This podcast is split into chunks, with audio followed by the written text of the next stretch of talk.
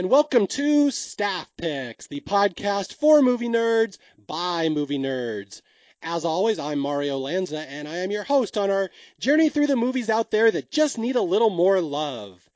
And today on Staff Picks, we have a special episode because we are doing a Christmas episode.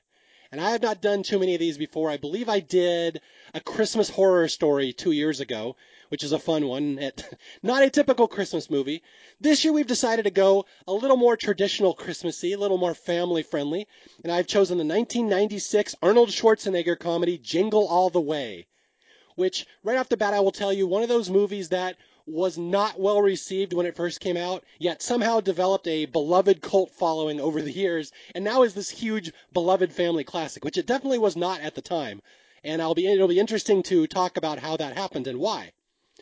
And my guest for this episode, uh, this is someone I have known on Facebook for a long time, easily 10 years. In fact, we've even co uh, moderated survivor groups together. We've been moderators together, yet I've never actually talked to her.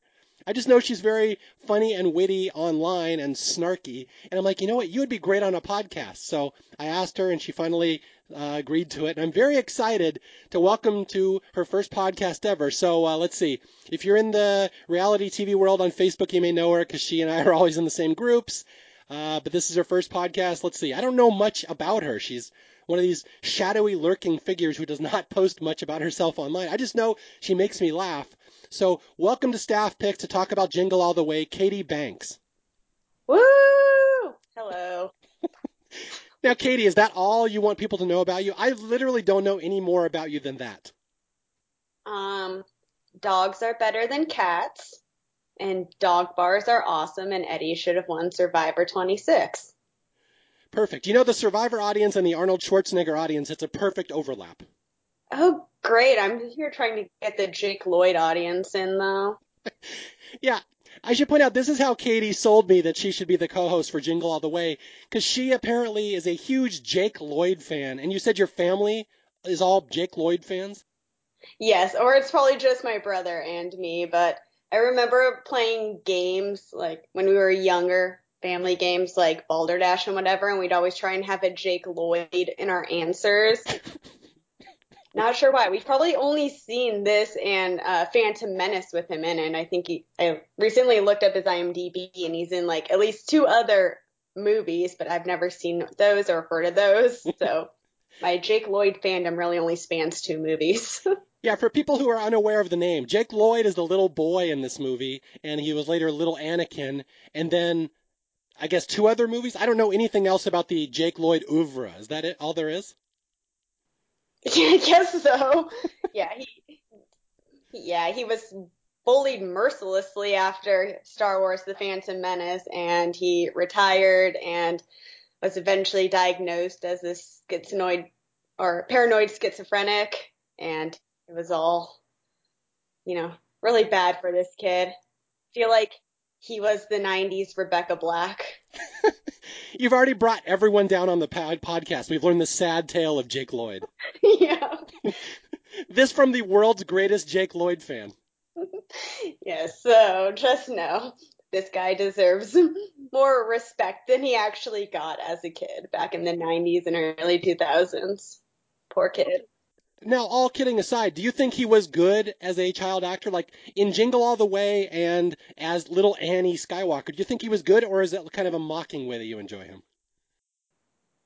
I'm not sure. Like, I wouldn't say he's bad, but I also enjoy stuff that's bad It's humorously good, too. so it's a fine line. You're not entirely sure where you stand. Yes. That sounds accurate. Nothing but respect for Jake Lloyd. Yes, I'm not sure what kind of respect that is, but it's there. Yeah, you know he's a big listener of the show, so you're you're on, you're on uh, thin ice already. oh no, I love you, Jake Lloyd. Yeah, so all Jake Lloyd aside, it turns out there's actually a bigger name in this movie, and that would be uh, Arnold Schwarzenegger. And I have said before, I am a big Arnold Schwarzenegger fan. He was probably my favorite actor growing up. This is the third Schwarzenegger movie we've done on staff picks. We did, uh, let's see, Last Action Hero, and we did uh, True Lies. So this is the third. And clearly the best. So you have you seen the other two? Would you say this is the best of those three movies? I've seen True Lies. That one had what Eliza Dushku as the daughter. Yes, Eliza Dushku. Ah, yes, love her. She's the one I would have rambled on about if I was doing that podcast. Right before she was bullied in school and laughed out of Hollywood like Jake Lloyd, right? Uh, then she came back as Faith on Buffy the Vampire Slayer, so it all works out. Okay. but yeah, but yes, this is indeed a Arnold Schwarzenegger comedy. And I have to say personally, I loves me an Arnold Schwarzenegger comedy. I know they were never his biggest movies, but I've, there's never been a Schwarzenegger comedy I don't like. Now, are you in the same boat? Do you like him when he does comedy? Yes. I'm assuming I really don't know many of his comedies. We got what Kindergarten Cop. And Twins. Oh God, Twins. Yes, Danny DeVito. Although this does lead into an interesting question, and I think I know the answer to this already. Every single person who comes on an Arnold Schwarzenegger podcast has an Arnold Schwarzenegger impression. They're all ready to bust out. You do not have one, is that correct? No, my impression will be him feeding beer to a reindeer. okay, so as the podcast goes on, I will do the Schwarzenegger impressions. You can do the Jake Lloyd impressions. Yippee! You said you'd come, Dad. You said you promised. okay. Okay, so give me a little backstory on why you like this movie. Because Katie's someone I've been wanting to get on a podcast for a long time, and she kind of gave me a list of movies that were especially dear to her. And Jingle All the Way was on there, and I'm like, I've always wanted to do that as a staff picks episode. So why do you like this movie so much? Aside from, of course, it being Jake Lloyd's grand, you know, coronation. Oh gosh. Yeah, besides that, I uh remembered liking it as a kid. So when it came out, I was what, seven years old. I'm the same age as Jake Lloyd. Oh no. Yeah, so keep that in mind as we're going through this movie. I'll be more the Jake Lloyd of it, while maybe Mario, who's actually a dad, might be more of the Arnold of it.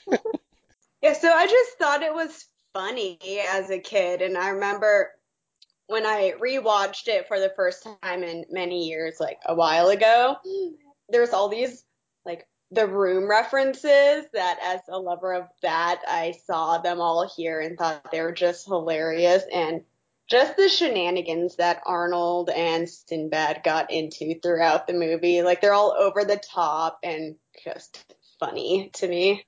Wait, there's room references in this? What? Please elaborate on that.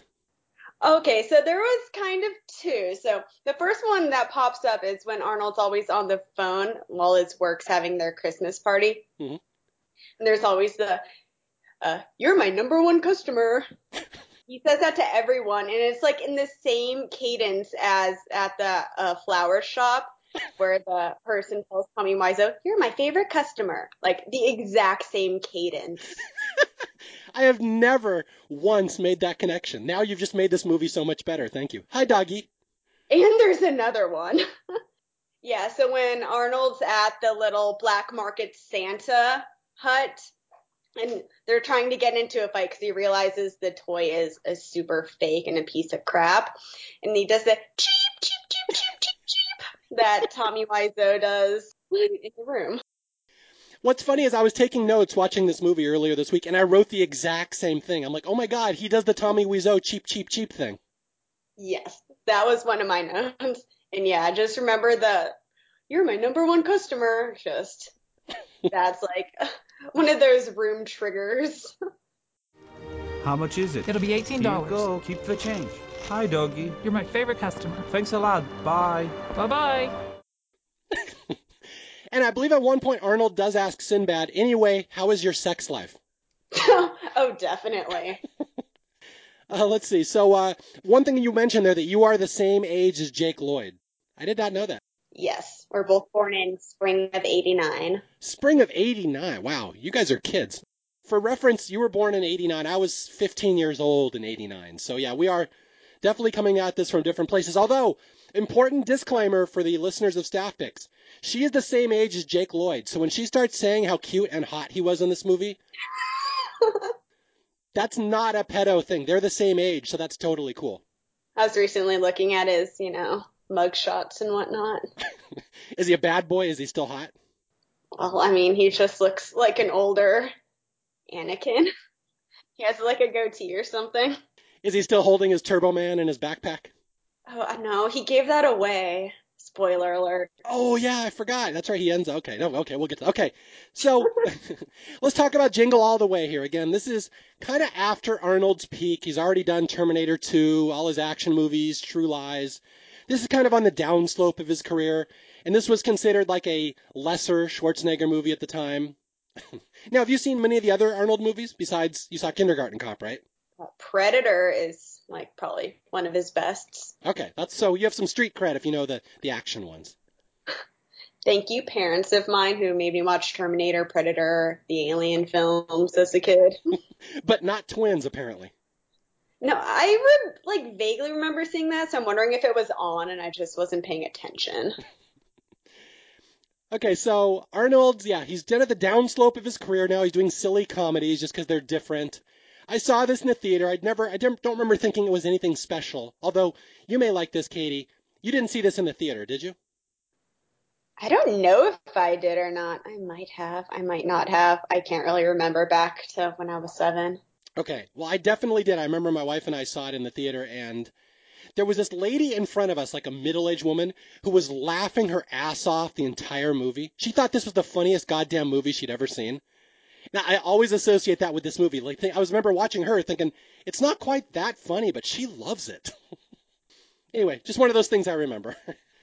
yeah, my, my memories always be me and my brother watching it and how it might have not been as good as it was, but my brother maybe made it funnier for me like with his commentary or whatever as a kid. So maybe that played in. well, I do love this movie, so I'm not faulting it. I'm not I'm not taking digs at this movie. I love Jingle All the Way. I was so happy you picked this one because this is one of those sentimental favorites of mine. I've always loved it. I didn't think other people loved. Yeah, I, yeah, I didn't realize other people loved it either. So it's great that it, I guess it's starting to get its little cult following and I recently saw that they're making those little pop Funkos of like Arnold and Sinbad dress as Turbo Man and the big brained villain guy. But not Booster, right? Because fuck Booster. God, poor Booster. Him and Jake Lloyd need more love. Maybe if they do a sequel, Jake Lloyd can play Booster. That would be it. Would be totally the full comes full circle. Oh gosh, and he'd get even more hate. He doesn't need that.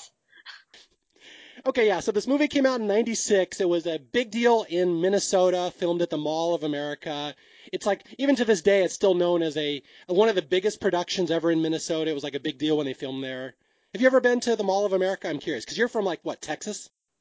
Uh, yeah, I live in Texas now, but I'm from Arizona, and I have never been to Minnesota. Okay, so this movie, it's basically like going to Minnesota when you watch it. Uh, bad traffic. it's just like that. The traffic there is horrendous, and Arnold's Arnold's always getting pulled over by the same cop. That's just what happens in Minnesota. Yeah, there's that one cop who's everywhere, or they all look the same. okay, so let's drop a little trivia about this movie on people. This was uh, Arnold's maybe last big comedy. I forget if he did any after this, but this was the last really significant one, I think. Uh, this was Phil Hartman's last movie. If I believe, did he die before this movie came out or after? I forget, but this is the last movie he was in. Did you know that? I did not. Yeah, kind of sad. It, at the time, I think maybe that's why it was a little bit of a bummer because he was dead. And they're like, now we're watching him in a movie. So maybe that's why this movie wasn't quite as funny as people thought it should have been at the time. And then let's see, uh, Sinbad. Sinbad here. This movie came out at a time when he was not making genie movies. So it was the mid 90s. You're, you're familiar with what I'm talking about, right?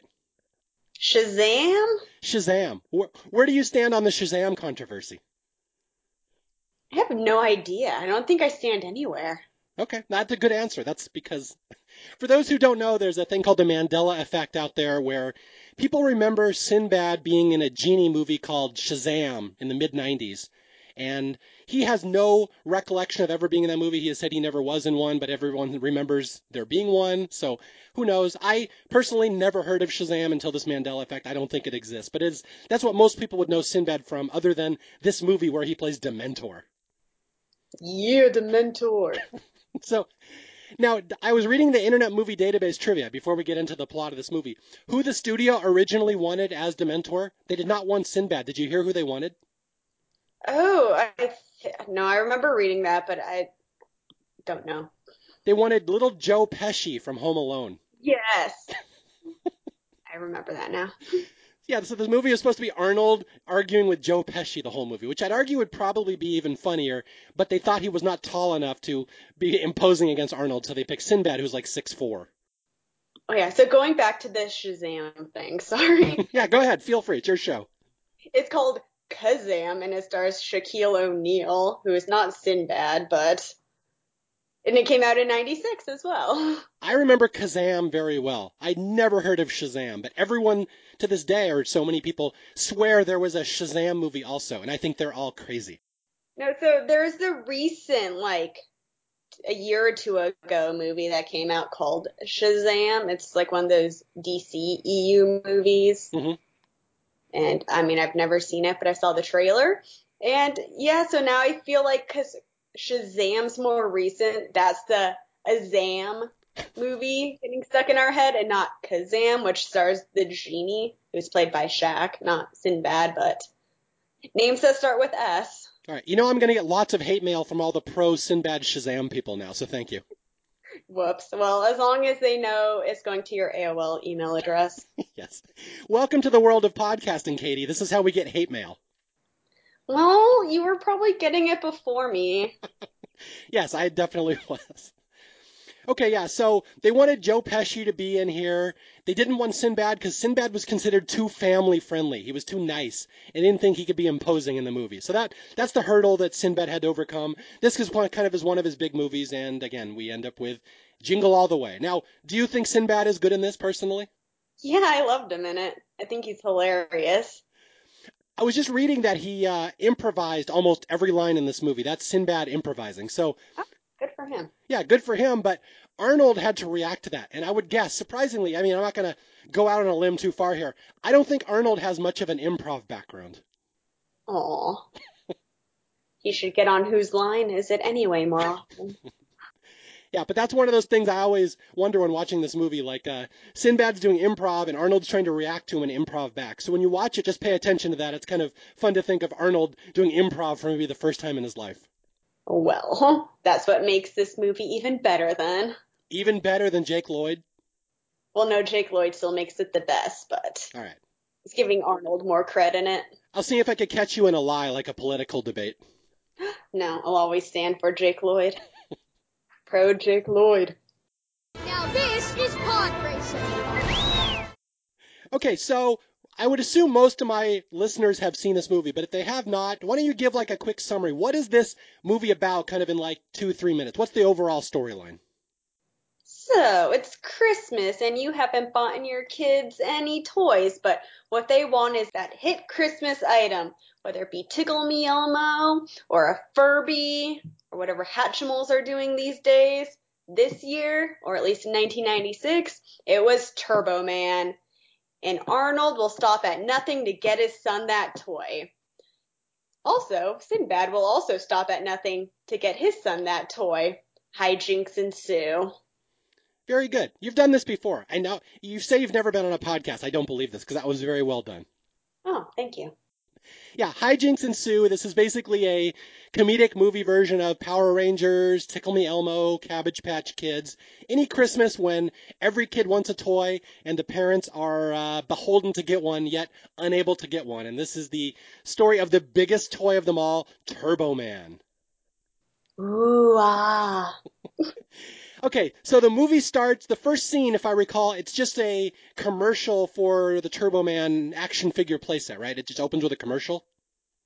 Uh, probably. I don't exactly know. Exa- That's an early scene, yes. I'm sorry, have you watched this movie, Katie?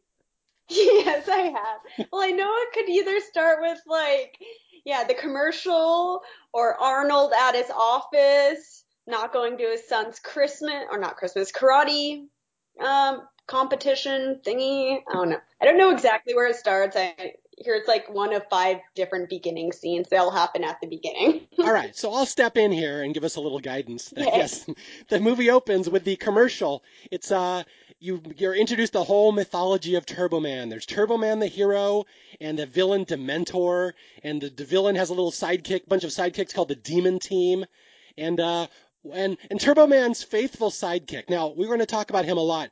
Explain to people who Booster is. Aw, he's this big pink, like what is he, a saber tooth or something? Some sort of animal sidekick, and everyone hates him sadly. Even though, like, if this is real, I feel like they would have made Booster for the girl fans. Cause he's pink and a cute animal, and you can sell stuffed animals of him. The 90s were a different time, Katie. Yeah, they apparently were. Yeah, Booster. Now I remember seeing this in the theater, and like I didn't think it was a great movie at the time, but there were certain things that always stuck out to me as being especially funny because I hadn't like seen things like this in comedies before, where Turbo Man is the biggest doll in America, the biggest toy, everyone loves him, but everybody fucking hates his sidekick. So anytime Booster is mentioned in this movie, people would boo him or hiss him, and then one there's one part later in the movie where kids will physically attack Booster because they hate him so much, which I always thought was hilarious. Yeah, so sad for poor Booster. Nobody wants the Booster toys. This is why they're not making the Funko Booster. Oh, yes. Yeah, so this is whole mythology of like good guys and bad guys, and you see a commercial, and then we fade out to the commercial, and we see the little boy in the movie, Jake Lloyd, who's really the star of the movie. His character is what? Ja- I think Jamie is his name. Yeah, Jamie. So explain Jamie to people. What's Jamie like? So he's an only child. He has his mom and his dad, and he is the biggest Turbo Man fan. And as a hobby, he does karate, apparently. And he's friends with the next door neighbor boy, whose dad, Ted, is a douchebag. And he's also also a future Jedi, right? Or is that a different movie? Oh, no, it's this one. No, that's the sequel, I think.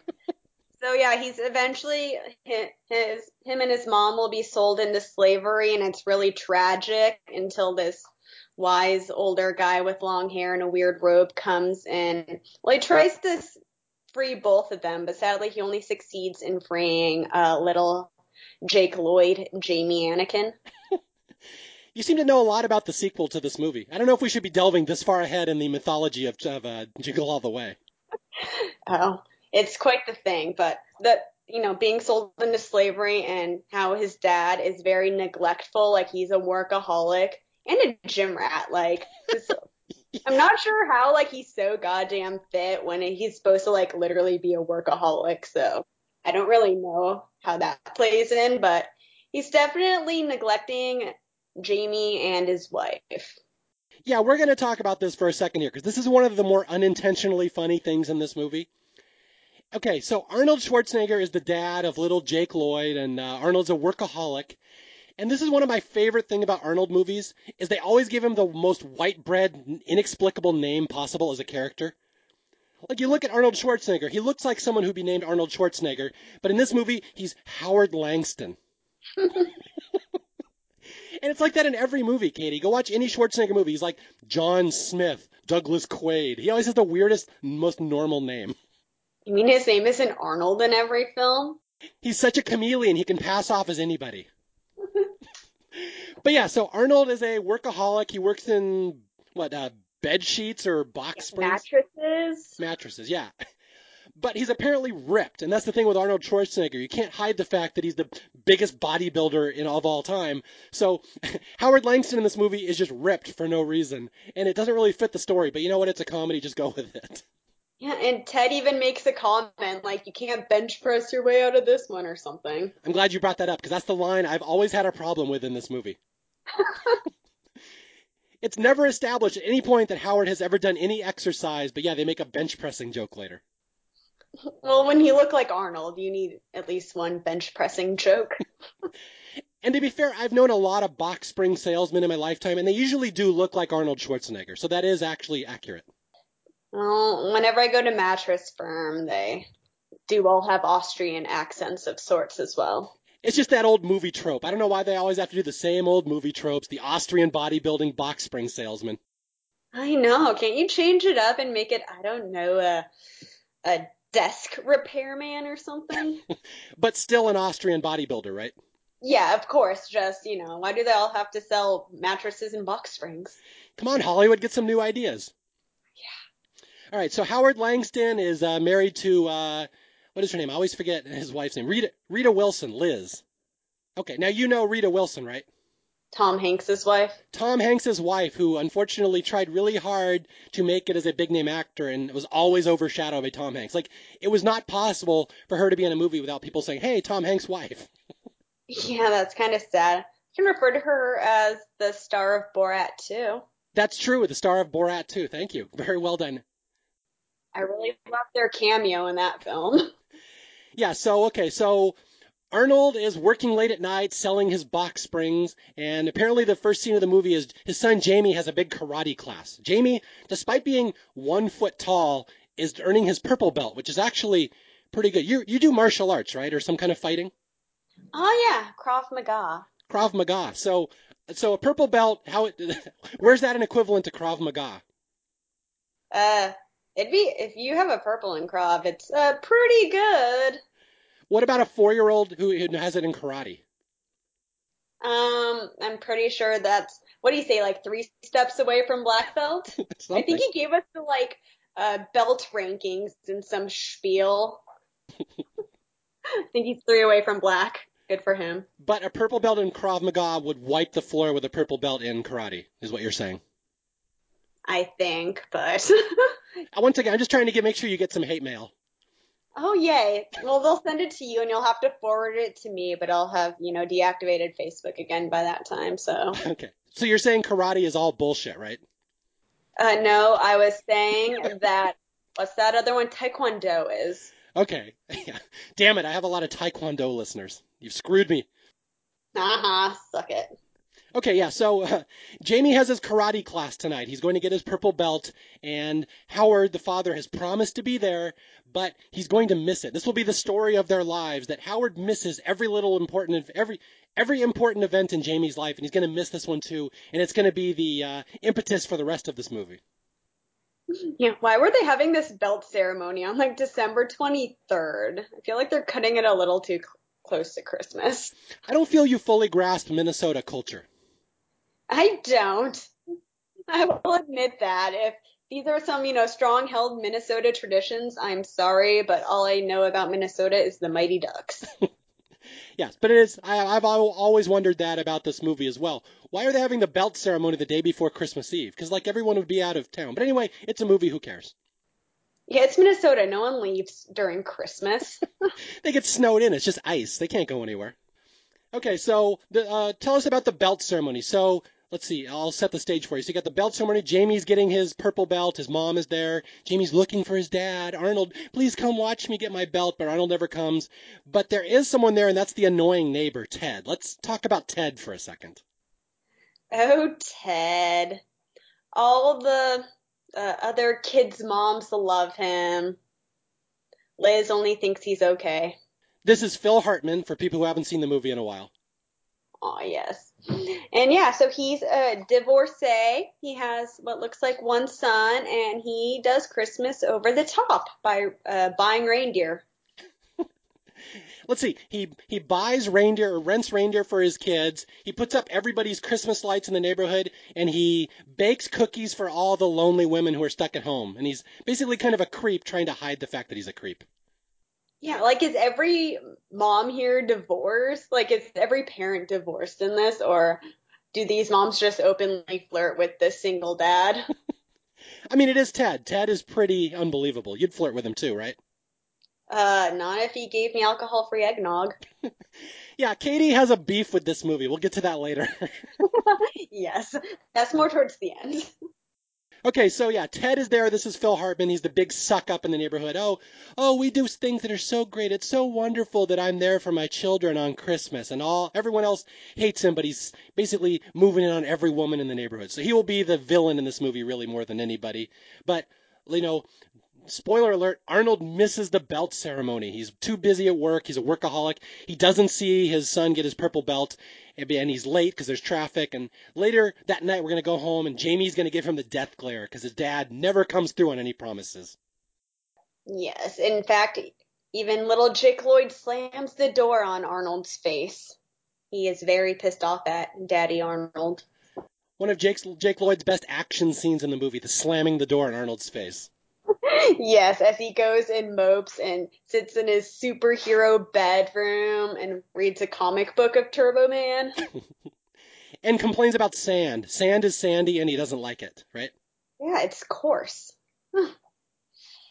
yes, but I like that there's this big Captain America, like, I don't even think of it as a poster. It looked more like some other kind of hang up, like, kind of blanket type thing. I'm like, oh, that's relatable nowadays, too.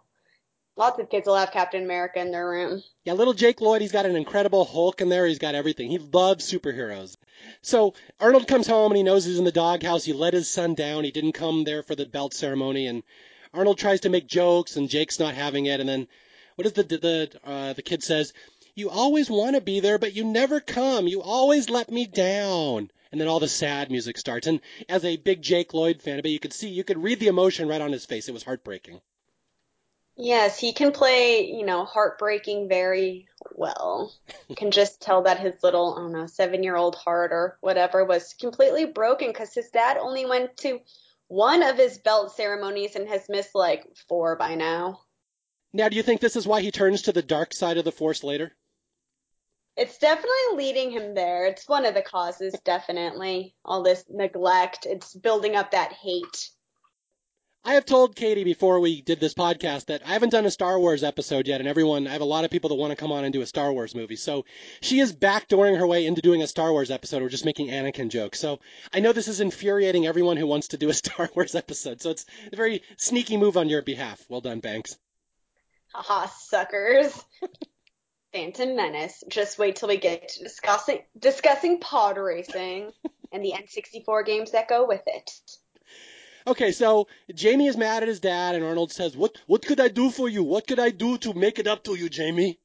And Jamie says, "What?" He says, uh, "Is there anything that's special to you? Just one thing. What's really important to you, and I will do it for you." He wants to make it up to his son, and his son says, "You got to get me the Turbo Man action figure." Well, first he says pod racing, but Arnold's like, "No, no, pick something else." Yeah, pod racing's stupid, and it goes on too long. Skip that. Yeah. So then Turbo Man's number two. Number two, yeah. So. So he promises his son, I will get you the Turbo Man action figure with the, the Rock'em Sock'em robots and the says five phrases. Yes. so, yeah, Arnold Howard promises I will get you this doll, and he is he is unaware this is the hardest doll to get in the history of toys. So it's going to lead to the entire rest of the movie because the next scene is Liz, his wife, yelling at him. Wait, you were supposed to buy that already. Are you telling me you didn't buy Turbo Man yet? Yep, and then him being the, you know, amazing husband that he is just straight up lies to her face. That's what they do. oh, good to know. You're married, right? Just making sure you're aware of this. The husband will lie to you. that bastard. I mean, he didn't pick up our dog's Christmas present already. Rawhides are sold out everywhere. it's the hottest selling dog dog toy ever. Ugh, whatever. My dogs will take anything if they don't get the hottest toy, they won't be a loser. Like apparently little seven year olds will be. If they don't get the hottest toy for Christmas. Yeah, this is where we learn from Jake Lloyd that if he doesn't get the Turbo Man, he will be a big loser because all his friends are getting it. And Arnold apparently promised his wife he would get one two weeks ago and forgot to buy one. So now he is uh, up shit creek without a paddle because tomorrow's Christmas Eve and he doesn't have the hottest selling action figure in toy history. And here we go. The next morning is Christmas Eve, and uh, what what the parade is the big deal today, right? Yes, it is. So explain the parade to people. Oh yeah, so if you've ever been to Minnesota or anywhere else that has parades, there's a, this big Christmas parade, and of course the biggest float this year is the Turbo Man one. Yeah, so everyone who is anyone will be at the parade, you know, hopefully getting drunk on uh, spiked eggnog while their kids enjoy it. the parade, not the eggnog. But not the non alcoholic eggnog, just the spiked. Yes, not that. So yeah, they need to go to the parade and see Turbo Man and not Booster because he sucks. yeah, for anyone who's been to the Midwest, you, you guys know how big parades are there. They love parades. They love Christmas stuff. I was once at a 4th of July parade in Minnesota. It was a big deal. They love their parade. So this is the big event here in Minneapolis, the big Christmas Winterfest parade. It's tonight on Christmas Eve. Turbo Man's going to be the grand finale at the end. And so Arnold says, Yeah, I'll go to the parade with you. And then the kid's like, You promise, please, you have to come tonight. You never go with us. And he goes, I promise, I'll be there. But meanwhile, he has to sneak out. He lies to his wife, says he's going to the office. what he's really doing is going to buy a Turbo Man doll that he will never be able to find. All right, so it's funny. I have like 12 pages of notes I'm kind of going through for this episode. Seven of them are just the big search for Turbo Man, and then four are the last parade, or, the, or just the parade at the end. So, the parade is epic. It's quite an epic scene. all right, so let's go through Arnold's search for the Turbo Man doll on Christmas Eve. Where does he go first? This is the the the toy store where everything where they lock it's locked and they're all trying to get in first thing in the morning, right? Yep, opens up at 9 a.m., which is you know kind of late, I think, but whatevs. Minnesota, what you gonna do? Yeah, this is uh, Playco Toys. This is a toy store that just he would go, like any parent would go to for their neighborhood toys. He goes there and they're locked and there's a big mob forming outside the store. And then when the, the clock turns nine, they all rush in. And this is where we meet uh, Sinbad, correct? Ah, yes, they're all outside in the kind of crowd, and Sinbad eventually goes on this like rant just out loud. Goes on his own little personal soliloquy. Okay, explain to people who Sinbad plays. Sinbad plays Myron. Who is Myron in this movie if you've never seen it? Oh, just your friendly mailman who has a chip on his shoulder because as a kid, there was a toy that he never got. So he's apparently divorced as well because everyone and their mother is apparently divorced in this movie besides Arnold and Liz. and yeah, his kid wants the Turbo Man and he, like Arnold, has not gotten his son Turbo Man yet. So, and he also apparently hates the government or something. I don't know. yeah, the movie's going to take a dark turn when he blows up a federal building later. Oh god. He just blows up a radio station full of cops. Yeah, so this whole movie is Arnold trying to get a Turbo Man for his son, Sinbad the mailman trying to get a, a Turbo Man for his son, but I, I always love the inexplicable little details that Myron the postman carries his mail with him through the entire movie. Yes, and even like throws it and stuff, like even random letters. It's like, well, those aren't getting delivered, I guess. Yeah, and again to go back to the start, that Sinbad was known for being very family friendly, and this mo- this he's kind of a scumbag in this movie. So Sinbad is playing against type, kind of being a mean villain. So again, he was very worried about this. This would ruin his image, which most people knew him as not Shazam. oh, Shazam Kazaam, not Sinbad. Yeah. I thought he was he was funny in this. Like he's not your average villain. Yeah, and again, he's improving all his lines. So everything he says, he's making up, and Arnold's trying to react to him. There's one in particular that always makes me laugh, and it's just under. There's two actually. I'll save one for the end because it's at the parade. But I love when the cops tackle him, and Sinbad goes down. He's like, "Rodney King, Rodney King." just, I love the way he says that line. It's very funny. I don't think I ever got the reference. You don't know Rodney King? No. You're too young. Oh wow. I am too young. Jake no either. Jake Lloyd would know, Katie. You take that back. no, Rodney King was the black motorist beaten up by the cops that started the LA riots in like 1992. Oh, dang. It was caught on video, and that led to a lot of the black people in LA rioting because of the police brutality. And some would argue that led to the O.J. Simpson case, why O.J. was acquitted because nobody wanted to. I mean, people wanted to find the cops guilty. So it was a big deal in L.A. So that's what that's what Sinbad's making fun of here when the cops tackle him. He's like Rodney King, Rodney King, trying to alert people to help him. Oh, okay. So the I guess if they remade this movie, it'd be George Floyd. It would be. That would be a perfect joke to have in a comedy nowadays. Yes. Oh God. that joke would never make it. No, I don't think we're when we remake this. Please do not put a George Floyd joke in there. I don't think it's going to work.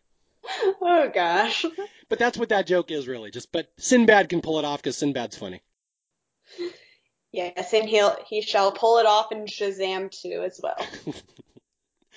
Okay, so they get in the toy store. They're looking for their toy. And it's a big mob. And again, anybody who's ever seen these these films on the news of what it looks like when the toy store opens and all the parents rush in on Christmas Eve, and it's brutal. This is exactly what it looks like. Arnold and Sinbad are in a big scrum. They're just tackling everybody. Everyone's fighting and punching and trying to get to the Turbo Man section. But surprisingly, Katie, Turbo Man is sold out. What?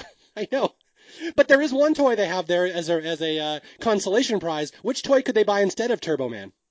Booster. Booster, his beloved pink sidekick Booster. Oh yes. And all the parents, of course, boo at the name of Booster because everybody hates Booster. Not just the kids, the parents too now. now, I'm, maybe I'm not sure you'll know where I'm going with this. Are you a Saturday Night Live fan? Uh, I mean, I've seen some clips here and there. Okay, there's a future Saturday Night Live cast member in the scene. He's the guy, the toy store m- guy says, "Oh, there's no Turbo Man. You guys are nuts. Wait until the last day." You you may not know this, but for my listeners, you can see a very young Chris Parnell in this years before he was on SNL as one of the toy store clerks. Isn't he the voice in Archer? He might be. I don't know off the top of my head. That sounds right. Yeah, he's uh the guy Archer always says shit talks. Cyrus or something. Okay, well that's Chris Parnell making his debut here in Jingle All the Way as the snotty toy store clerk. Yeah. we all got to start somewhere. We can't be Jake Lloyd and just start right off the bat with young Anakin and Jingle All the Way. Nope, he was a, a special star shining too bright for our world. Yes. He was like Icarus. He flew a little too close to the sun, too fast. Yes. He pod raced right to the sun. Well, that's what happens if you want to win. Okay, so Arnold and Sinbad are out of luck. Arnold even chases some lady down the street who bought the last Turbo Man. She had it on layaway.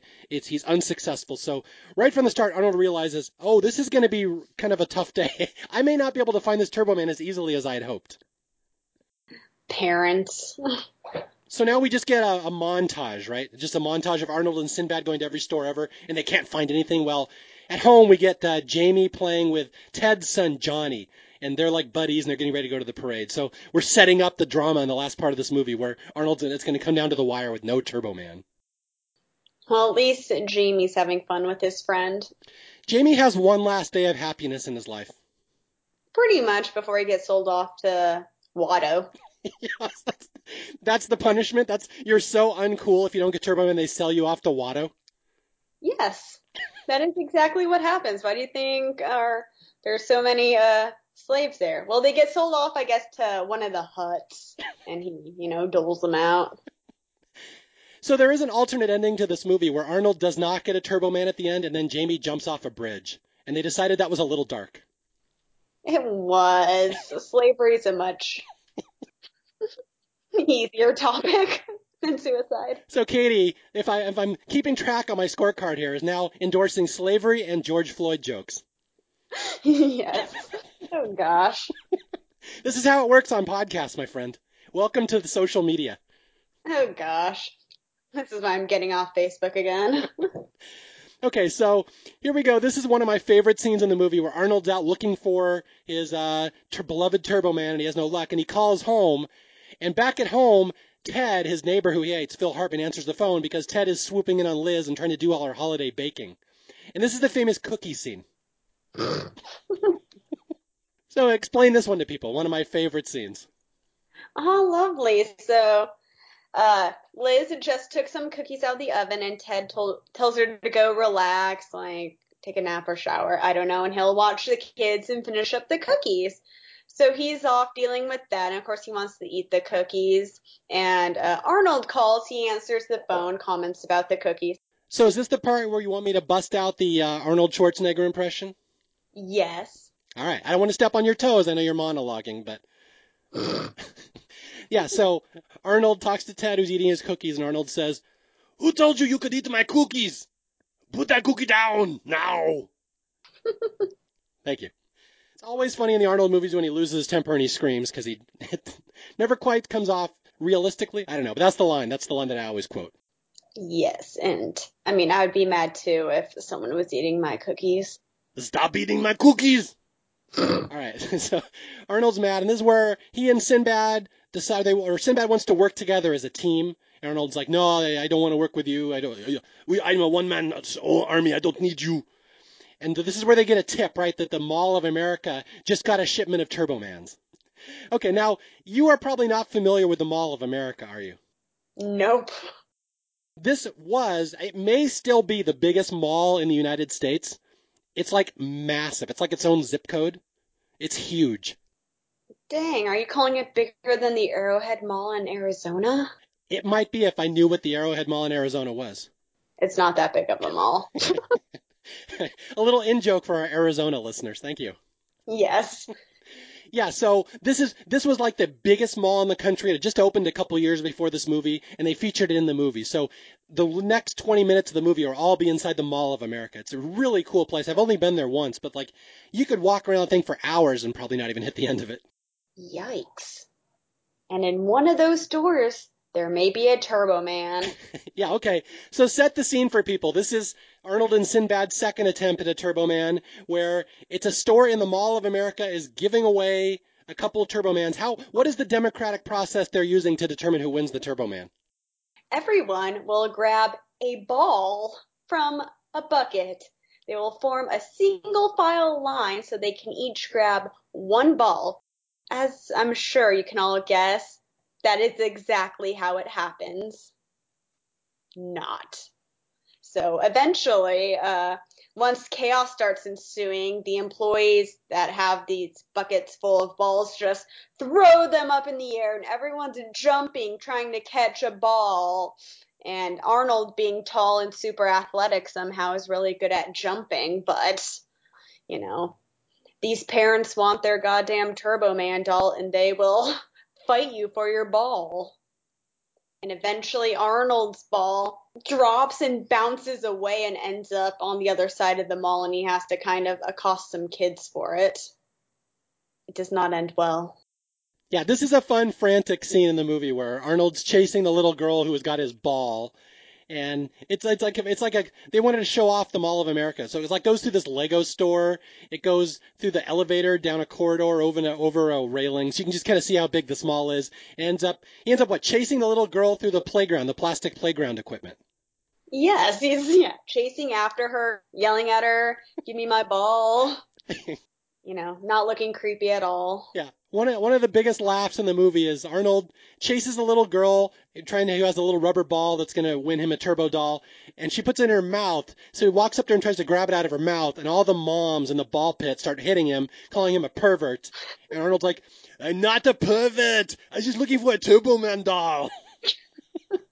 And they're hitting him with their purses So here's a little tip. If you ever write dialogue for Arnold Schwarzenegger, try to put the word pervert or a word like pervert in the dialogue because he has a hard time with those multiple vowels in a row. Pivot. so anyway, he doesn't doesn't get the ball.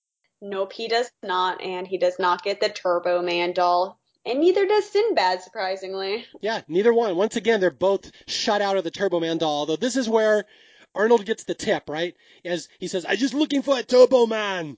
And he is overheard by Jim Belushi as a black market Santa who says he has a Turbo Man in a warehouse he can get for him. Yep, and with his little elf helper. yes. I don't know if you know Seinfeld. That's Mickey from Seinfeld, the little elf helper. I do not. So here we go, a large section of the movie where Arnold's going to go to a little black market warehouse where people are making counterfeit Turbomans. But he doesn't know they're counterfeit yet, so they charge him a pretty penny for it. okay, yeah. So, okay, explain this whole scene to people. This is one I always kind of forget when I'm talking about this movie. Like, when I watched it the other day, I'm like, oh, I kind of forgot about this whole section. Yeah, so Arnold's with this sketchy looking Santa and this sketchy looking elf, and they take him to this warehouse where they have their little secret knock and password which is something like Jingle Bells, Batman Smells. Mm-hmm. You know, very classy place. And they go in and uh, Arnold is going to buy a Turbo Man doll from them for like 300 bucks or something. A lot of money. So yes, they go, they get him the doll. He decides to open it and they're all like, no, no, no, don't. Not here. And what do you know? It's falling apart. It's, its five phrases are not in English and Arnold is now very upset that he is getting conned. Yeah, well, this is where we get the, the Spanish Turbo Man. Yes. I don't speak Spanish. How would you say, what would be Turbo Man be in Spanish? El hombre de turbo? yes. Yo soy hombre del turbo. yeah, so Arnold's horrified. They're trying to sell him this Spanish counterfeit Turbo Man that falls apart. And we get the big or I guess one of the two big action scenes in the movie where Arnold fights an entire army of Santas. Well, yeah, first they bring in their big Santa, who I guess is their like, you know, bodyguard Santa, who will, you know, ideally hold his own against Arnold, but he still magically can take on this whole department of bad Santas and bad elves. Yeah, this is where the question comes up. Why is Howard Langston so good at fights and why is he such a big bodybuilder? Because there's no explanation in the story why he would be. Because he's an Austrian um, mattress salesman. Yes. Who has to take on Krav Maga Santa? yes. and thankfully, because his son is a purple belt. Yeah, that's the thing. If only he'd been at the class, he could have learned like a kata or something. Yes. I'm not sure what people learn in karate. My son took karate. I'm looking at his belts right here. He made it all the way up to Master Orange. So not quite to the Jake Lloyd level of brilliance. I took karate as a kid. Made it to green belt. I was really good at sensei says. Did your parents come to all your belt ceremonies? I'm assuming, but I don't actually remember. So Jake Lloyd, let me know. You won't actually remember if you're whether your parents showed up or not. Take it from me. Yeah, I'm just making sure you weren't scarred like little Anakin here. no, not quite. But I also got a Furby for Christmas when I wanted one, so. So you were cool. That's the thing. Unlike little Jamie here, who's an idiot. Yeah, he's he's about to be a loser. Come Christmas morning, if he doesn't have that Turbo Man doll, off to Tatooine he goes.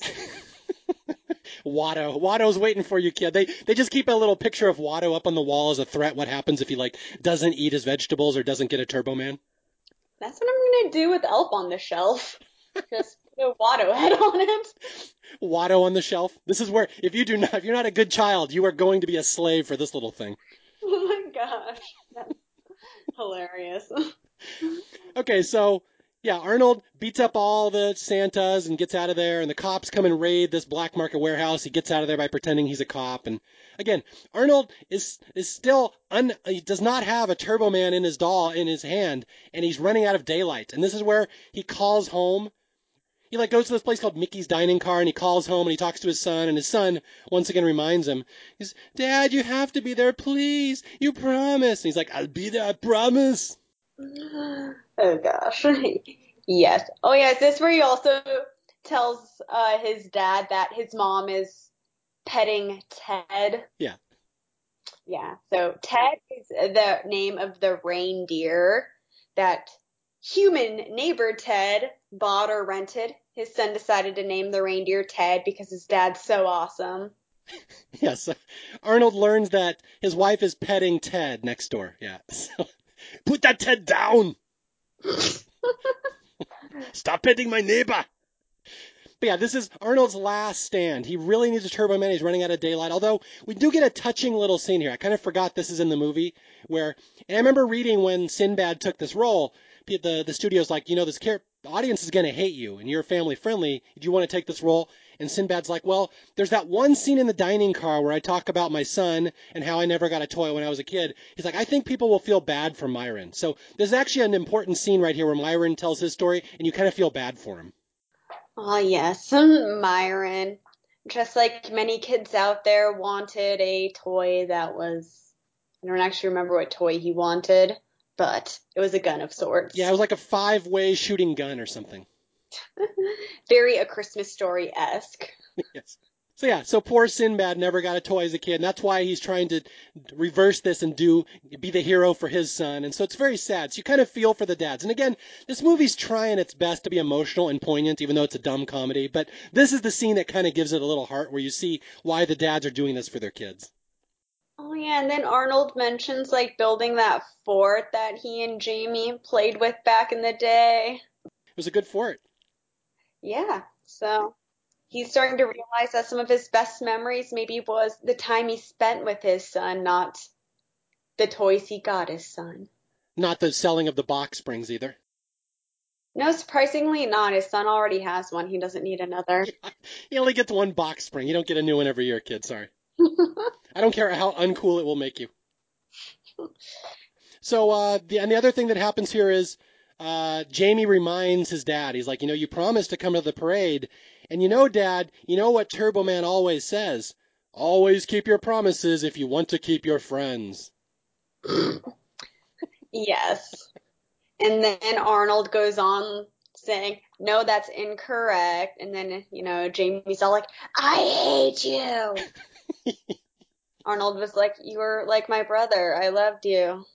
I have the high ground. Yeah, to be fair, I was going to say Arnold does have the high grounds here, so J- Jamie has no say. Yeah, so they get in this really big fight on the phone. I was going to say Jamie has no leg to stand on, but that's not really appropriate for Anakin. Well, he currently has some legs to stand on. We'll see what happens if he doesn't get Turbo Man. Yeah, if he doesn't get Turbo Man, those legs are going. Watto, that's the first thing they take off. Yep. Sorry, Ani, but you know, business is business, huh? All right, so right now at this point in the movie, we have Arnold and Sinbad sitting in the little cafe lamenting the fact that they're not good fathers, and Sinbad tells this whole sob story about how he wanted a specific present as a kid, he never got it, and he never, never forgave his dad. So anyway, blah blah blah. With that, with that, Katie, let's go on to the radio station. This is the uh, the last big set piece in the movie before the uh, the parade. what do you mean? There's a whole other set piece, I thought. Okay, fine. They're sneaking into Ted's house. Oh, never mind. Okay, so explain. Uh, they hear something on the radio when they're in the diner. What is it? Oh yeah, so there's this radio contest going on where whoever can name all of Santa's reindeers will be able to get a Turbo Man doll. I love that he's having this contest on Christmas Eve. It seems like a poorly thought out idea. Gosh, it's a great way to get a bunch of people to call in if no one usually does. I don't know if that's like important for like their ad revenue or what have you. Yeah, so this is a DJ, Martin Mull. This is uh, Gene Parmesan himself from Arrested Development. Uh, gives away the contest, and so Arnold and Sinbad hear this thing that they're giving away a, a Turbo Man if you can name the eight reindeer, and so they both try to call in, right? Uh, yes, but you know this is kind of back before everyone had their own personal phone, so they have to use the diner's phone now. And if I recall, Arnold gets there first, calls in, but Sinbad pulls out the phone cord, so nobody can call. Yup. So there's you know a lot of vandalism going on in this diner right now, but you know there's a nice diner owner who lets them in on a little secret that the radio station is actually right around the corner. That's right. And so here we go, a big slapstick chase of Arnold and Sinbad running to the radio station to go answer the contest question. And uh, Arnold wins because, if I recall, Sinbad's still wearing the mail bag, right, with all his mail. Yes, and he keeps throwing like letters out. These poor letters will never get sent now. They're just being littered on the street. Although there's there's there's one thing that always makes me laugh about the scene is that Arnold's trying to name Santa's eight reindeer as he's running. Except if you listen to what he says, he's not actually naming all of them. Like he's throwing in some weird words in there. Did you get? I think I think I heard the word bronzer at one point. oh dang! I need to go re-pay attention to that. Yeah. I just know that by the time they get to the radio station, you're hearing the and like what actual callers are guessing. They're not even close. So bronzer's at least kind of close. It sounds like it could be a backup reindeer. yes, and to be fair, Arnold, with his history as a professional bodybuilder, would have bronzer. He would have smeared all over himself. So maybe that was a bodybuilding joke. Another little play into why is this guy so jacked? yes.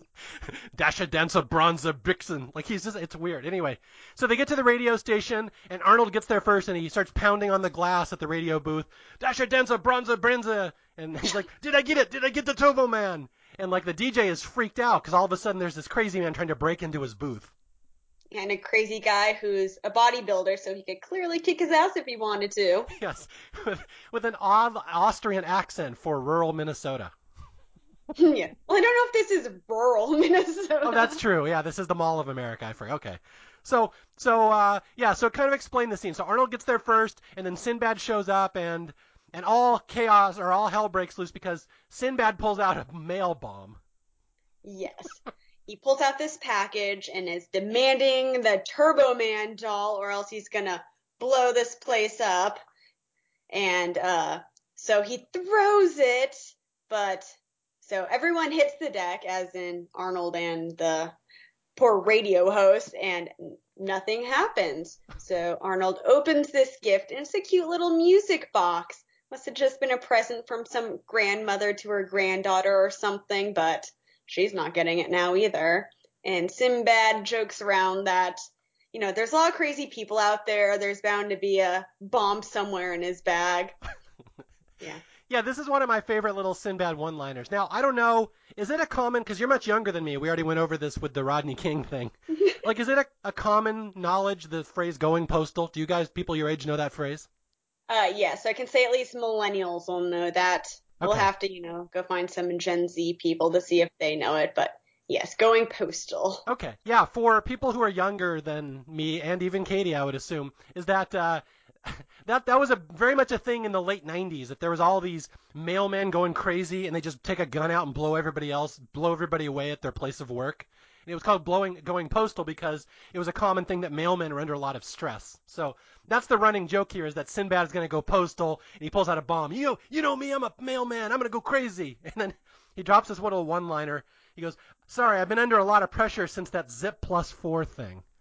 Which, Oh gosh.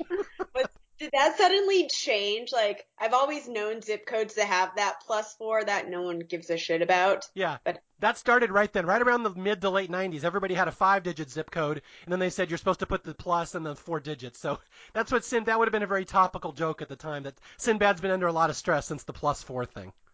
Oh, dang, I never knew that that was a, well, somewhat recent thing.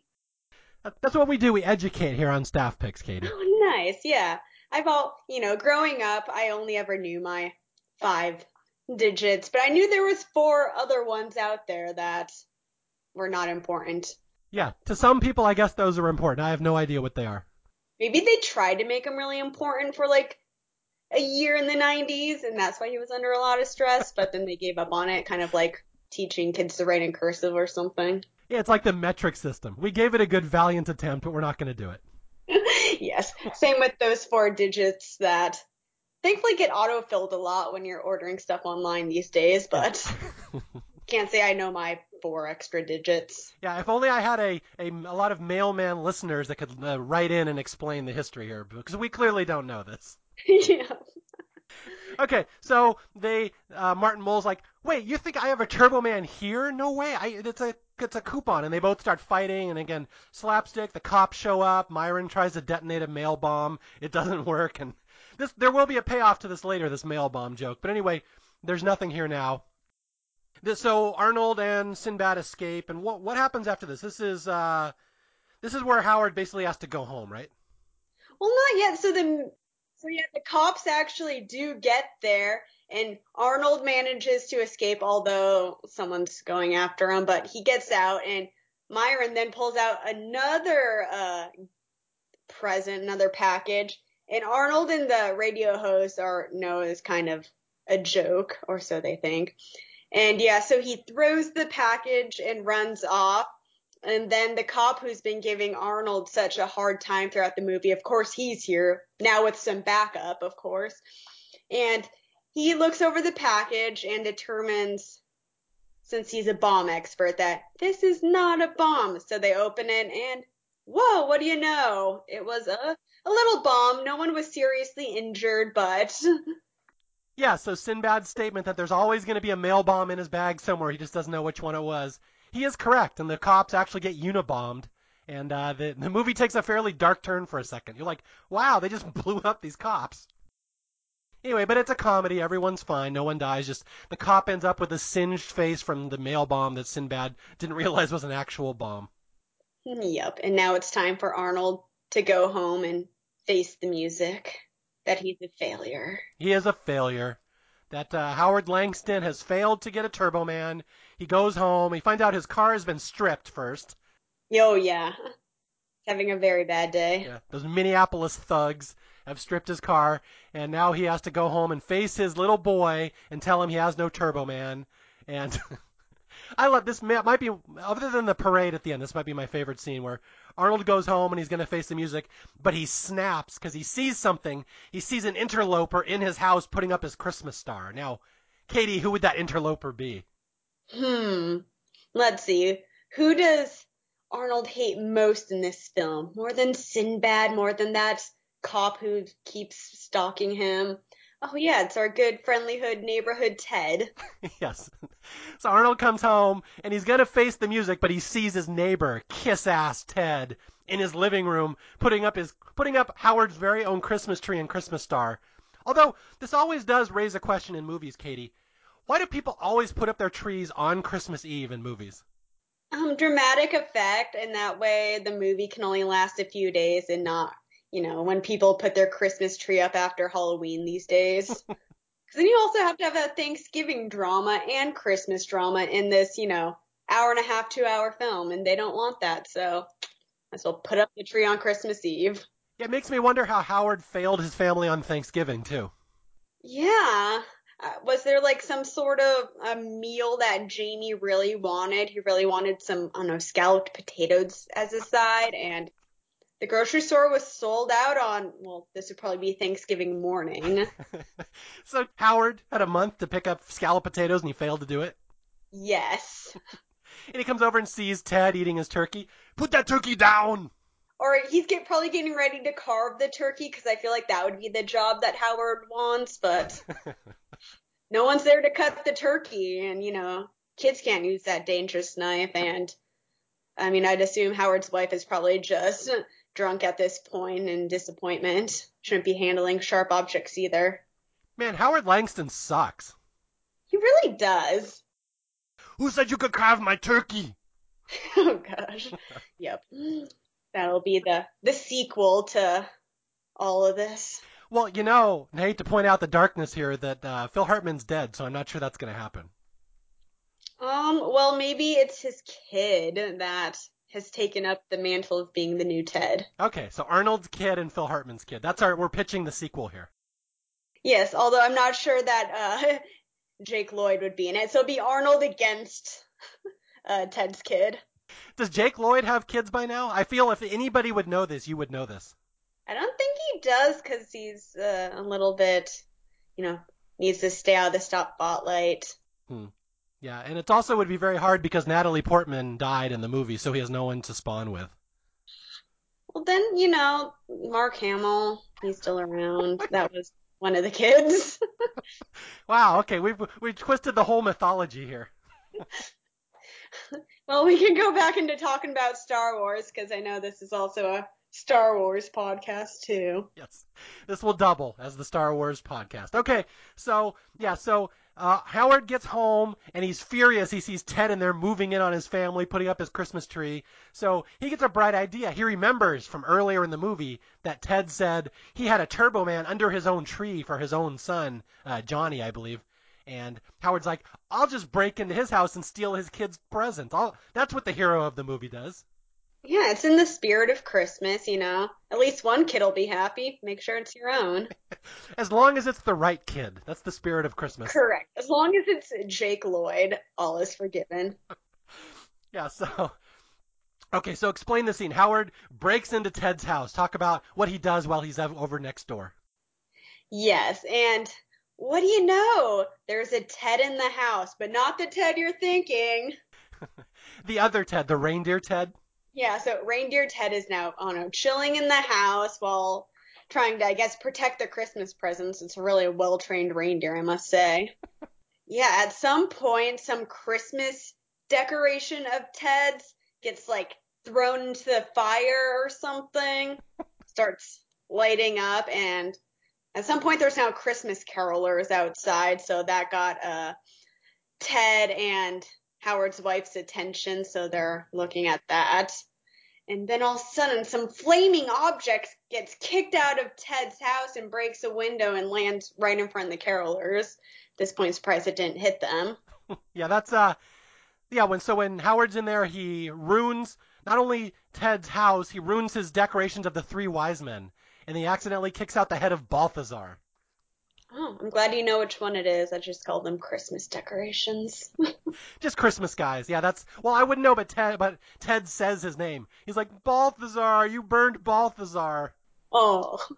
So anyway, yeah. So the, the short part of this is that Howard tries to steal the Christmas present from next door. He realizes he can't steal from a child. He's not even that bad of a father. But uh, then in the process, he accidentally burns down Ted's house and ruins his Christmas display. So all the neighbors are furious. The mom, his uh, Howard's wife is furious, Rita Wilson, and she's like, you know, Ted, if you could just take me to the parade now, I, I need to get out of here. Thank you. My husband is pissing me off. And Ted's like, of course, I would love to. And this is where we get the line that you said earlier, where uh, Phil Hartman says to Arnold, You know, you can't bench press your way out of this one. yes. I mean, I'm sure he could if he wanted to. I'm sure there's a way. Yeah, but as we pointed out, that's an odd line to have in this movie because it's never been established that Howard's like a huge fitness guy. Like they've put Arnold in coats and stuff this whole movie, like they try to hide that he's all bulked up. So that line always jumps out as me as that shouldn't be there. Well, you always need at least one bodybuilding reference if you're having an Arnold movie. And then at the end, of, I think at the end of the scene, this is where Arnold punches the reindeer, right? Well, he does at some point, but then since they've both now been abandoned, everyone's going to the parade, and him and the reindeer Ted are now drinking beer together. He's actually pouring some in a bowl for Ted. Yes, and this is the, the the alcohol that you were searching for later in the non in the the eggnog scene. So so this is the alcoholic eggnog as opposed to the one that Ted offers Rita Wilson later that's non-alcoholic. Oh gosh. Some things you just don't do. Exactly. That's a lot of faux pas in this movie. A lot of poor parental behavior. But Katie says the worst one is offering someone non-alcoholic eggnog. Yeah, I mean if you're gonna be offering an adult some eggnog, make it alcoholic. Especially if they've been having this shitty ass day that she has been. She could use some spiked eggnog. Yeah, that is a good point. I, I, if if he's really trying to help her out and calm her down, that would be the optimal way. Yeah, and then they're stuck at this really busy parade. She knows her son's not getting a Turbo Man doll. Like, girl needs a drink. yeah, this is a rough day for Mrs. Langston. Mm-hmm. Her husband sucks. Never thought of that. Okay, so here we go to the final part of the movie. So Howard has failed every single thing he's tried to do today, and he's now sitting at home while Ted is driving his wife and son off to the the Christmas Eve parade, and Howard's just depressed, sitting there drinking eggnog with a reindeer, and he's like, you know what? I have one more chance to be a hero. I'm going to go to the parade. I'm going to show up. I promised my son I would come to the parade. I will be there. And this leads us into the big, huge grand finale of the movie, the part that everybody remembers, the Christmas Eve parade. So Howard gets to the parade, and of course, who's the first person that he runs into?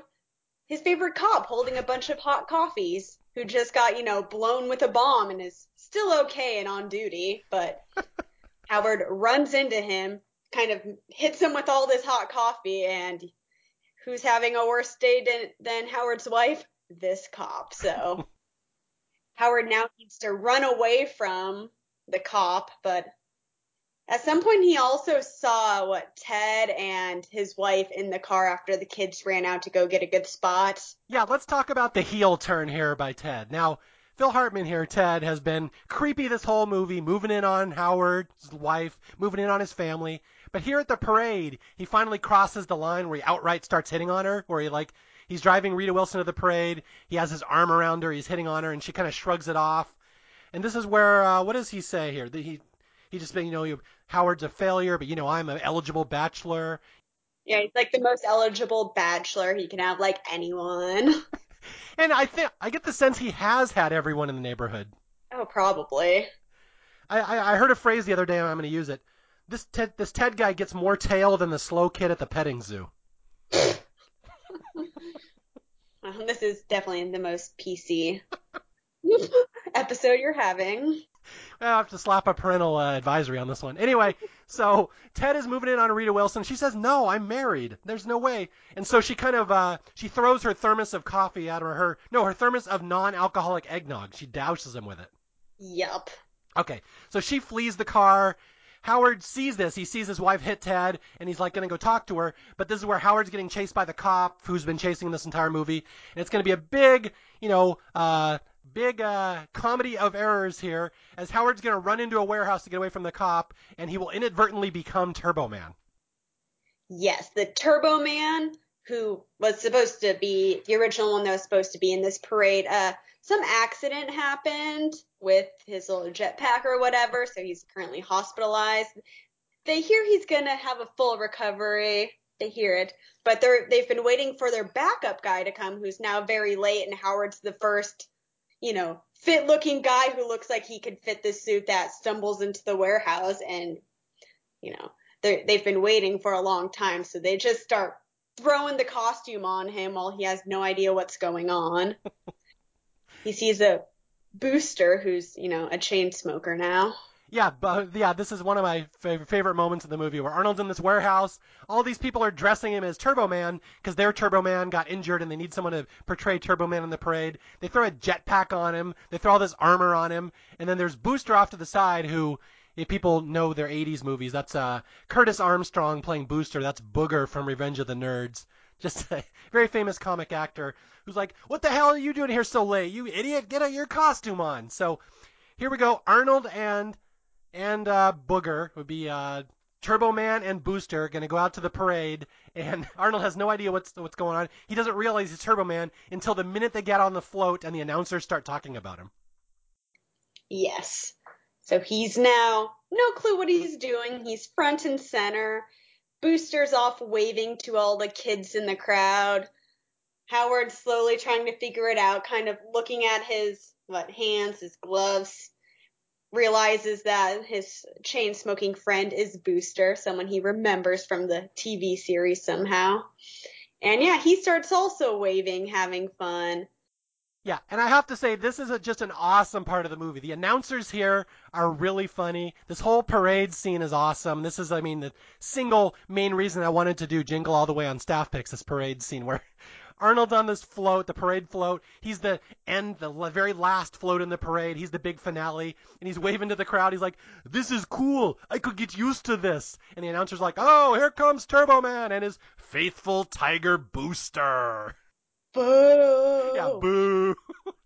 Poor Booster. Poor Booster. And Booster, this won't be the worst part of the parade for Booster. Booster will be physically attacked by children later because they hate his guts so much.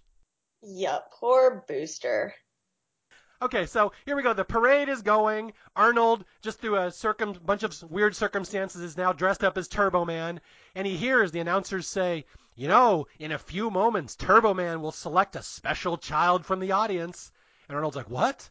And the announcers are like, "The winner, the selected child, gets a special edition Turbo Man doll, a once in a lifetime doll." It's like, what a lucky little boy or girl. So you can see where this movie's going. Arnold has a chance to be the hero and give his son the one, the one in a million, the Turbo Man toy.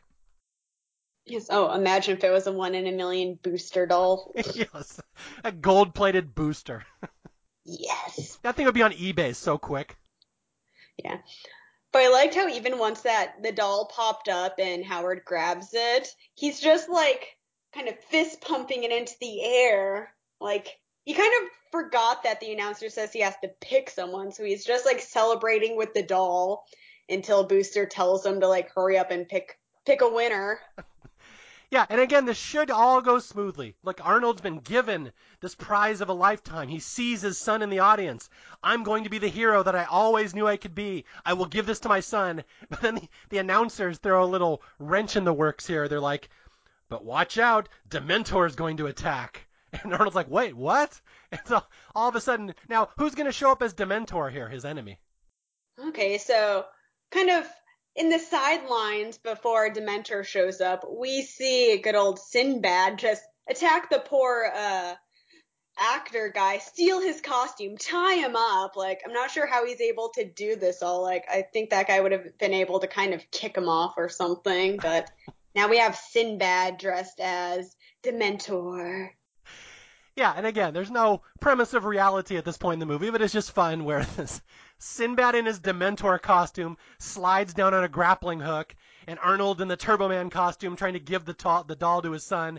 Although there's a little moment here that always kind of gives me chills. Like, for such a silly movie, this is a really nice moment where Arnold points at his son. He's going to give you the Turbo Man doll. And Jamie's like, me? And and Arnold starts saying his name, and the the the, the guy who in charge of the AV turns up the volume, and Arnold says, "Yes, Jamie." And you focus in on little Jake Lloyd, like, he knows my name. Yes, that line. Funny how like Jamie and Ted's son, because they're standing next to each other, were trying to argue over who's actually being pointed at. yeah, yeah, Jamie. Although my wife always points out, how the hell do they not notice Arnold's voice? Like you know, you think his wife and his son would are, would pick out, hey, that guy's got a thick Austrian accent. That sounds like Dad.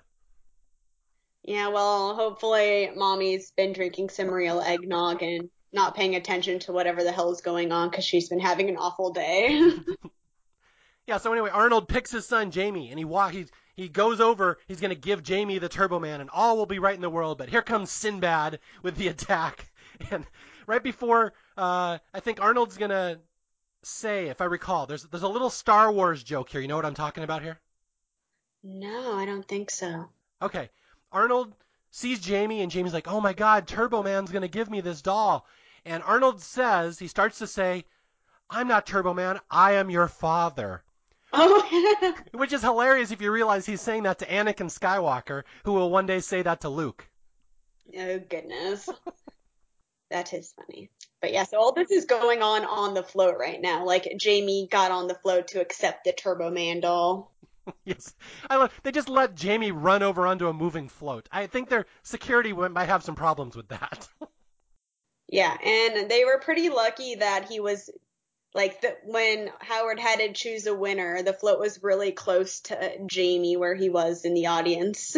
yeah, can you imagine if he was nowhere near Jamie? He'd have to stand there for like 10, 15 minutes until they got to Jamie and not pick anybody.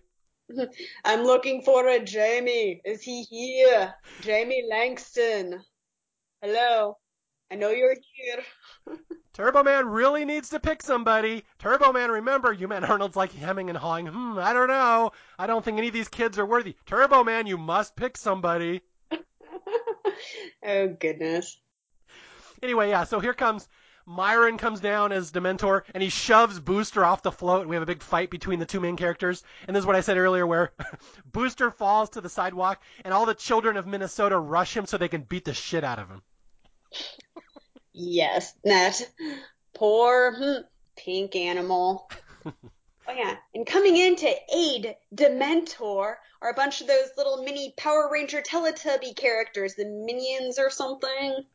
Yeah, who are who are they? Did you, did you write down their name? I always forget what they're called. Uh, I let's see.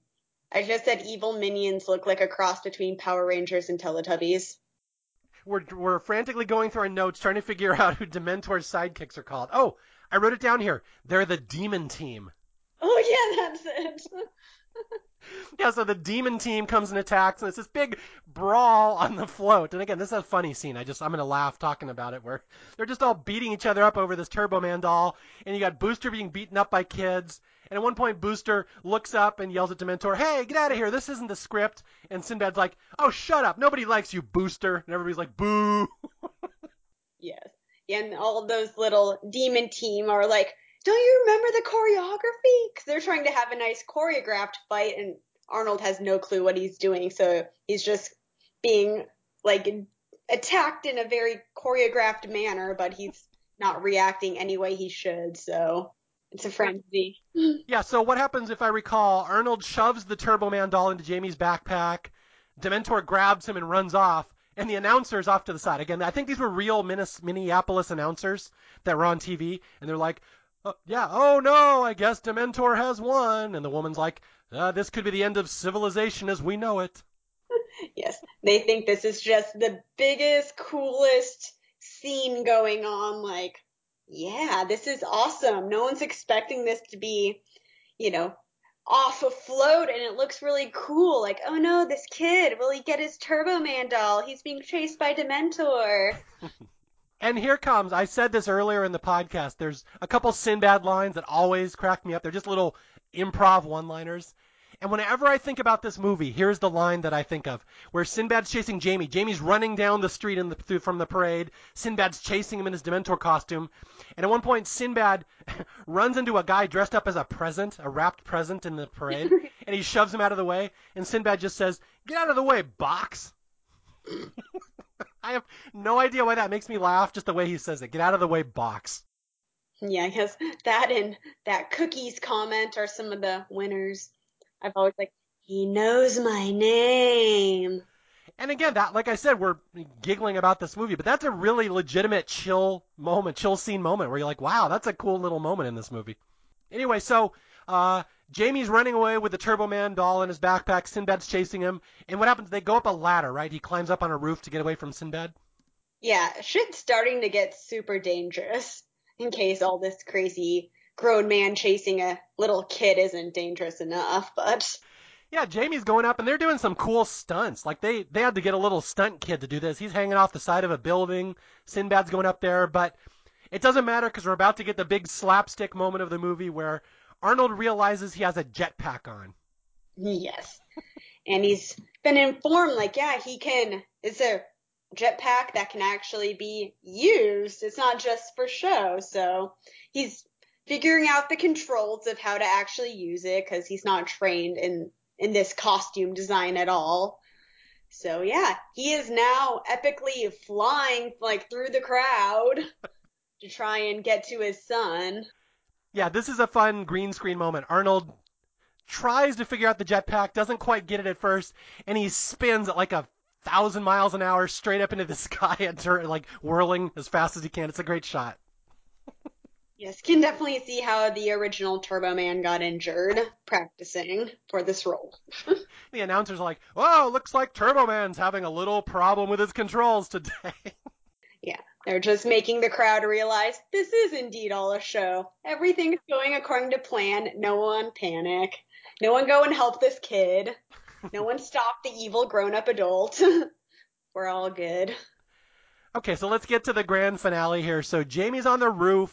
Uh, Sinbad is trying to grab him. Arnold eventually gets up on the roof and shoots like his little, what are they called? Turbo rangs, like little boomerangs at him. Yeah, boomerang things. He knocks Myron down, and Myron falls down off the roof into a dumpster. He's fine. And this is where Jamie, the little boy, actually falls off the roof. Like we actually have a little, little bit of peril. And this is where Howard finally gets to be the hero of the movie, where he figures out the, how the jetpack works and what happens. Well, first, Sinbad actually got the Turbo Man doll, so while he fell, he's okay. He's happy in his own little world before the cops descend on him. But yeah, Jamie actually falls off that ladder thing, and Howard, who has now figured out the jetpack, and only took like a minute or two. But yeah, he was able to catch Jamie, and they're now flying over the parade in the jetpack before he can safely land and deliver Jamie to his mom. And I think when they're flying, this is where he tells Jamie, or no, no, he says, that's right, he catches Jamie, and Jamie's like, wow, Turbo Man saved me. And Arnold drops one of Turbo Man's catchphrases as he's flying him down to safety. You can always count on me. oh gosh. I'm glad he's seen enough Turbo Man to be able to quote him at least. I would imagine every parent in this movie has seen enough of Turbo Man to be able to quote him.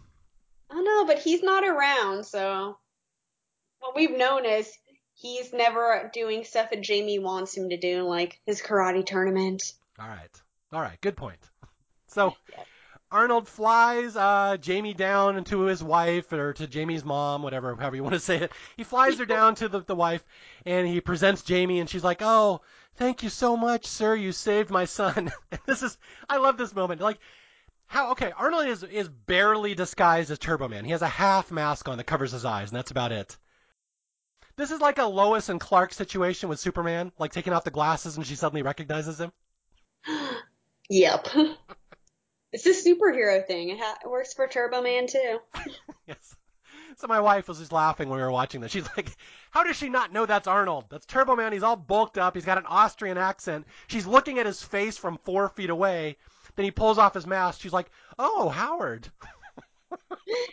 Yes, but uh, it was cute before that when Jamie was just like, "Oh, I wish my dad could have seen that." So he like, yeah, takes off his mask, lets him know his dad was there the whole time. Dad was the hero for once in his lifetime. Yeah, and who finally shows up to the little gang is Ted. And Ted's son nicely tells him that Turbo Man was indeed Howard all along, so Ted decides he and his son need to get out of there ASAP. Yeah, Ted has been bested. Finally, somebody has one upped Ted. Arnold has become Turbo Man. Ted can't do that, so Ted flees in horror. So all is right in the world. Although, there's one thing I always wanted to point out here. When, okay, so Turbo Man has given this limited edition Turbo Man to Jamie, and then he pulls off his mask, and everyone sees it's Jamie's dad that just gave him the doll. Wouldn't the audience be a little more pissed that it was a fix? Uh, probably, but I'd like to think those who managed to make it to the parade uh, got their kids the dolls well in advance. Yeah, but not that doll. That's the amazing one. That's the the limited edition one that's the, there's only one of. So I, I think see to me just knowing how parents are, parents are horrible. That the minute they see that that was Jamie's dad that gave him the Turbo Man, they would all storm and beat him just like Booster got beaten. Yeah, I mean, someone had to teach those kids you beat down who you don't like. Exactly. They have to learn this early. Yeah, they probably would have started to do that, but you know, the cop shows up to return the doll first. Okay. Yeah, I got from Sinbad, so there's some police force on here. You can't just beat up someone in front of the cops. He wouldn't be able to bench press his way out of that one. Yeah, no, he wouldn't. And yeah, so the the cop just sees the back of Arnold's head and tells them that the squad could use good men like him or something like that, not knowing who he's talking to. So Arnold turns around, the cop sees him. It's the same scofflaw this cop's been chasing the entire movie. And Arnold's like, "Thank you, sir," and salutes him. And the cop is he, he drops his coffee or something. I kind of forget. Probably again. He just looks dis like defeated at this point. He's like, God damn it, I can't arrest you, can I? That's just what he's thinking, and he leaves. Mm. Okay, and here's the final part of the movie where Arnold says, you know, Jamie and wife. What is? I always forget his wife's name. Jamie and wife. I won't. I won't let you down anymore. I'm sorry I've neglected you. I love you. And they all hug, and yay! It's an, a big old happy ending. And this is where we get the final ending of Myron. That I kind of always kind of forget this part happens.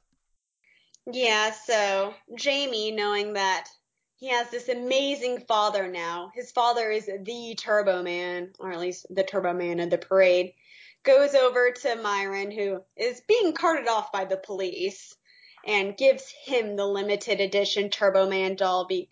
And then Howard asks, "Why, Jamie? Like, isn't this what you exactly what you wanted?" And then he said something about how he has the real thing at home. Oh, Aw, um, Jamie, the warm-hearted Jamie realizes Sinbad needs this Turbo Man more than he does. He gives Sinbad the doll for his son, and Jamie says, "I, my dad is Turbo Man. I don't need a toy anymore." And it's aw, very sweet ending. Ooh. happy endings all around except for Ted. Except for Ted. Oh, the Ted the reindeer, I think, is happy because he's all drunk now and happy. Oh yeah, Ted the reindeer is doing great. Ted's son still has a Turbo Man doll at home unless it got broken in the in the frenzy. So everybody wins. Yes, everybody's a winner and it ends what on Christmas Day. Jamie's having fun opening his gifts whether there's a Turbo Man there or not. But Arnold realizes he forgot something. His wife asks where her present is. Wait a minute. What? That scene isn't in my version of the movie. Is that? Do you have an extended version? Oh no, did I? I don't know. I it, see the version I saw ends with the parade and everyone lives happily ever after. Dang. Wow, there may be a second version of this movie I'm not aware of. There may be an extent. Is that like a post-credit sequence or right after the parade? I don't recall where it is. It might be mid or post credits. Are you are, are you writing Jingle All the Way fan fiction again? I am not. Jingle all the way. Let me go in. Wow, we found a controversy in this movie. That I don't have it in my notes. I just have the parade, and then I wrote everyone wins. The end. I don't know. It's I don't know exactly, but at some point when, well, yeah, when Howard puts the star like on the top of the tree because he finally gets to do it. Mhm. Yeah, Liz, that's her name, asks Howard what he got for her, and he realizes nothing. Wow. Okay. Well, there you go. I'm glad that's seen, and thank you for describing it to me. Now I, I don't remember that at all. Dang. It happens. I don't know, like, what kind of version do you have? I just have the kind you buy on streaming. I just have a random old DVD from like the late 90s. Oh, dang. Yeah, I wonder if it's was like an extended thing because I don't really know what version you buy on streaming, if it's like a special or not. Wow, there's an extended edition of Jingle All the Way. I'm very excited to learn this. yeah, it's like, what? the director's cut, the three-hour director's cut. Oh, yeah, I can go into some other scenes. Well, yeah, that's where all the, like, you know, Anakin and his mom getting carted off to Tatooine. That's in the extended cut, I thought. Wow, I had no idea. So the extended edition is literally just Star Wars: The Phantom Menace. Yes, it is. yeah, I can describe other scenes like, you know, pod racing. That's cool. I can't believe Howard never got Jamie a pod racer, that dick of a father. I know. Like, that sounds like a way cooler gift than a Turbo Man doll. Well, you know, little Johnny's got a pod racer under the tree. Okay, he has a lot of shit under the tree. But you know what he doesn't have? Turbo Man is a dad. It's a good point. And a mother, apparently, also. Well, they've got divorced, so I'm not sure where she's at in this, but Okay, we're, we're veering off the subject here. So, with that, we have finished our coverage of my Christmas movie for the year, Jingle All the Way. Just one of these little movies that was a big flop at the time. I know nobody really liked it at the time. I remember, you may be too young to know this, but Conan O'Brien on his show used to use this movie as the butt of a joke almost every time. They'd always have like a fake Arnold show up on the show, and he'd always talk about, see my movie, Jingle All the Way, and it was like a big punchline because everyone thought it sucked. So I'm very happy to know that it kind of has gained some prestige over the years and it's a little better known among younger people. yes, and they're getting their own Pop Funkos, so that's good too. Really, that is the sign that you know you've made it when the Pop Funkos come out. Exactly. All right. Well, do you have anything else to add about, uh, let's see, Arnold, Sinbad, Jingle All the Way, Jake Lloyd? I know you probably have some Jake Lloyd fun facts. Uh, No, I was supposed to pre- prepare some fun facts. Well, he's an awesome dude. I bet he was, you know, an iconic actor. There will only be a handful of Anakins. that is a fun fact. Thank you, Katie. yep. Unless they make more. I'm sure there's already a lot of Anakins out there. All right. Well, we'll stop while we're ahead here. So, so yeah, Jingle All the Way. Uh, go watch it with your family this Christmas. One of these fun movies that, like, I always thought I was one of the few people who liked, and I was kind of shocked, like I said earlier, when I said I was doing this for staff picks, and a lot of people kind of came out of the woodwork. They're like, "Oh, I thought I was the only one who liked that movie." So, like, this is like a secret favorite of a lot of people, including my friend Katie here. Yep. And all because I think my brother made fun of it a lot, so we watched it probably more than normal people would. but it it's a fun watch. Like, is it the greatest Christmas movie of all time? Yes. But still, like, it's a fun watch, lots of funny moments, and I think it's a lot of stuff you can just laugh at if you go in not taking this movie too seriously. Now, I want to sign off for time reasons. This should be the end of the podcast, but you now the Mystery Science Theater in me is curious. What did your brother make fun of about this movie? What was his favorite thing to mock? Jake Lloyd. I think he just liked mocking Jake Lloyd. There you go. I, I really hope Jake Lloyd doesn't listen to this, but luckily, I think he's in a slave pit on Tatooine, so he probably won't be able to. oh no, he got out. He was like burned in some, you know, fiery pits of Mustafar. So he's still laying there by the pit, all fiery. Yes, that is where Anakin died and where Darth Vader was born. Oh, great! You dropped a spoiler. You were the chosen one! It was said that you would destroy the Sith, not join them! Oh shit, sorry everyone. Spoiler alert. Okay, well, I'll sign off again. Thank you for joining me, Katie. Uh, love to have you back on again. And again, my name is Mario Lanza. This is Staff Picks. If you need to reach me, you can reach me at staffpickspodcast at gmail.com or on Twitter at Mario J. Lanza. Until next time, I'll be out there searching for more movies that deserve more love, and I'll try to find somebody interesting to come on and talk about them. Talk to you guys later. Put that cookie down. Bye.